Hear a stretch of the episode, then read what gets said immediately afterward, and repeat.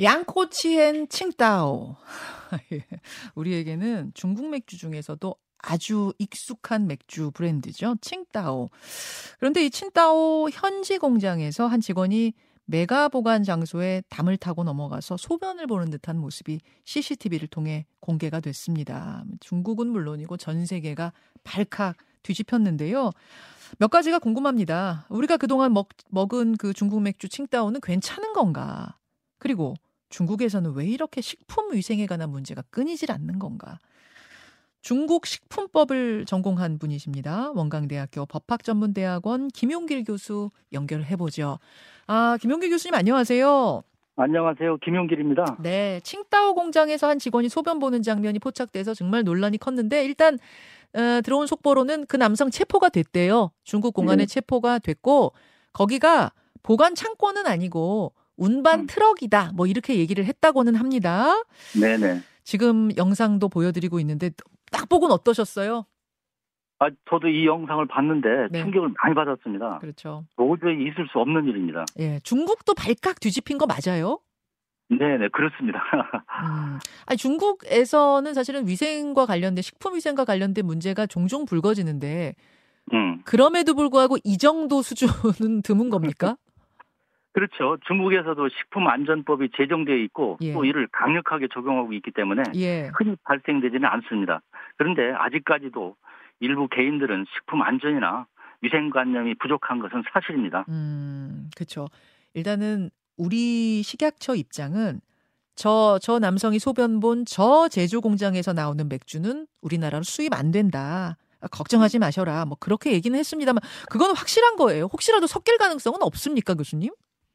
네, 아마 그럴 것입니다. 제가 한국 관세학회장을 했기 때문에 예. 식품 수입 절차를 좀 알고 있는데 예. 식품 수입에 따른 절차가 좀 까다롭거든요. 음. 네, 식품의약품 안전처에 의하면 해당 제조 업체는 우리나라에서 해외 제조 업체로 아직 등록되지 않았으며 따라서 이번 칭따오 공장에서 제조된 맥주는 네.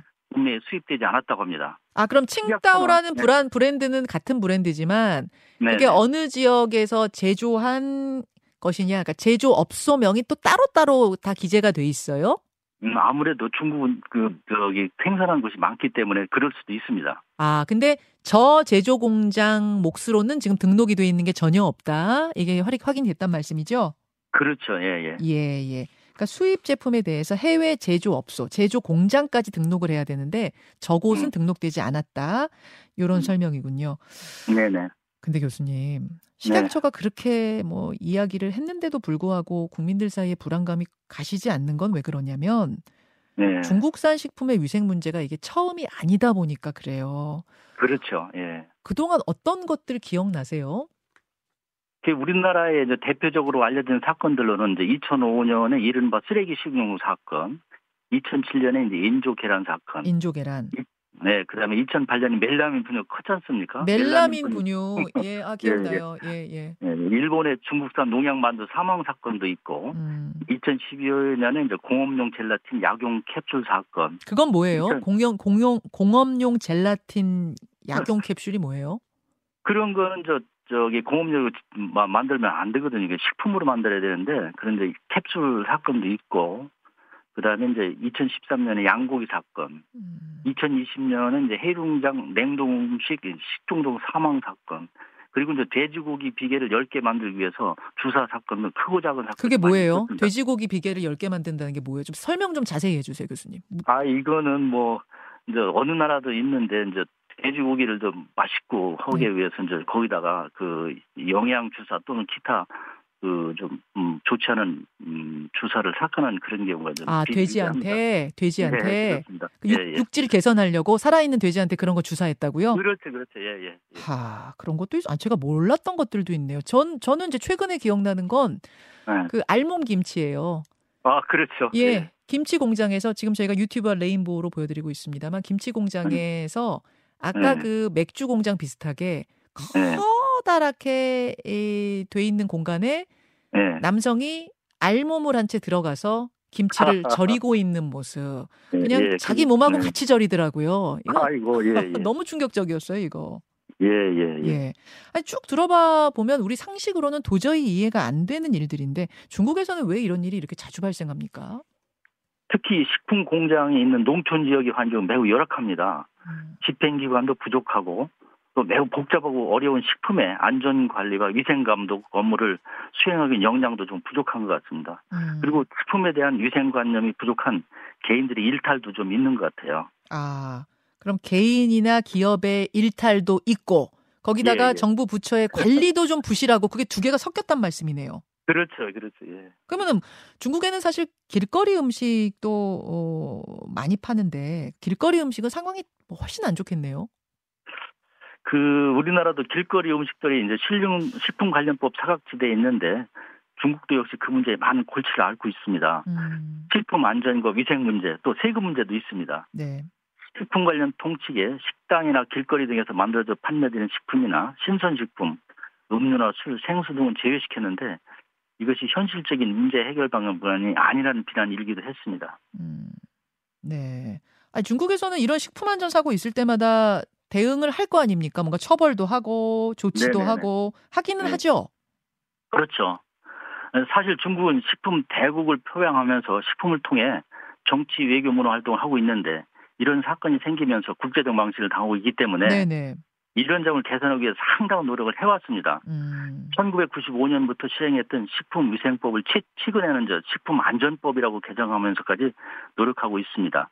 또 음. 농산물 품질관리법, 소비자 권익보호법, 상품 품질법 등을 제정해서 운영하고 있습니다만은 중국은 워낙 나라가 크기 때문에 네. 식품 안전 관리 및 위생 감독을 농업부, 국가공상총국, 국가검질총국, 네. 위생부 등 4개 부처에서 나눠 집행하고 있어서 어. 식품 안전 기준과 해결 방법이 좀 다르고 어. 문제 발생할 때 서로 떠넘길 수 있어서 손발이 안, 안 맞을 수도 있습니다. 아, 아, 이해가 됐어요. 워낙 넓은 나라, 큰, 큰 나라다 보니까 이제 네 개 섹션으로 나눠서 정부 부처가, 음. 어, 이, 뭐라 고 해야 돼요? 음, 각자 음. 역할을 나눠서 관리를 하고 있는데 서로 막 이런 예. 일 발생하면 떠넘기고 이러는군요. 우리 부처 일 아니다, 예. 우리 소관 아니다 이런 식으로. 예, 예, 예. 아니, 근데 사실은 중국은 공권력이 굉장히 강하게 작동하는 나라잖아요. 그렇습니다. 예. 그러면 이런 일 발생하면 정말 한 번에 확 바로잡을 수도 있을 것 같아. 세게 처벌도 때리고. 그냥 마약 한 번 하면 거기는 사형 내리는 나라 아닙니까? 근데 왜 식품 안전에 대해서는 그렇게 세게 이 저 공권력을 작동시키지 못하나요?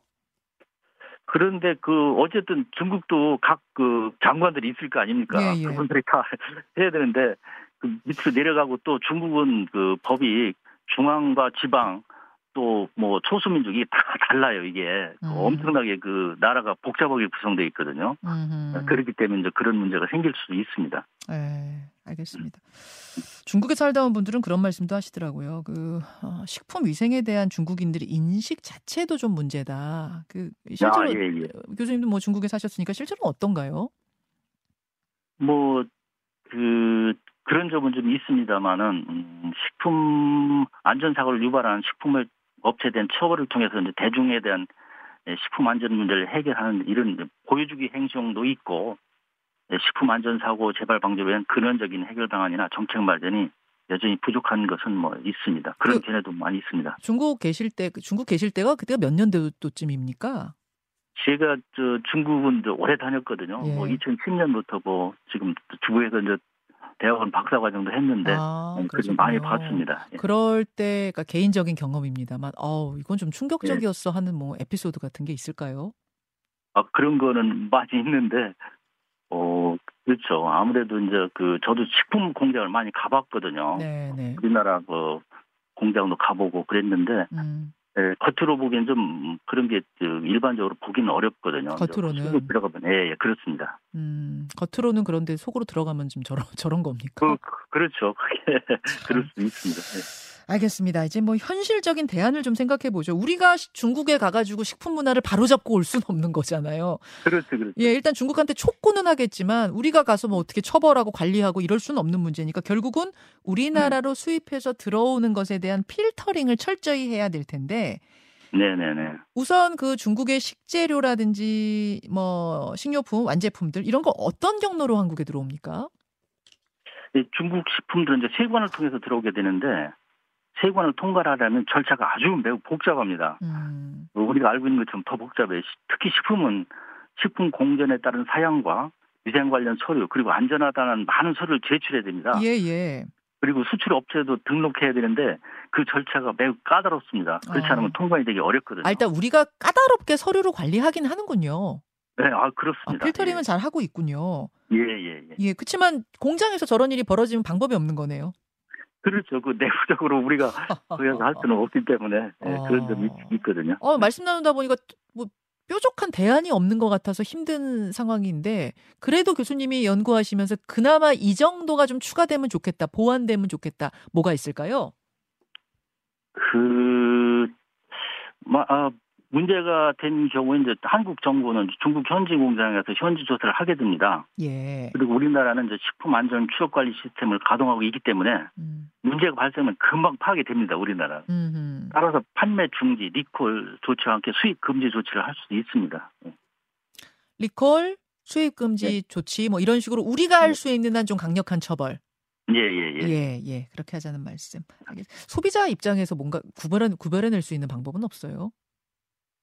소비자들은 어 그렇습니다. 소비자들은 뭐 이게 그 식품 안전에 대해서 어 세계 어느 나라를 막론하고 완벽한 나라는 없습니다. 음. 국민들이 매일 그 소비하는 식품을 모두 안전하게 관리하는 것은 극히 어려운 일입니다. 음. 이번 칭따오 맥주 사건 같은 경우는 일단 개인의 식품 기호식품 문제이기 때문에 네. 충격은 엄청 크지만은 영향은 그리 크지는 않을 것으로 보입니다.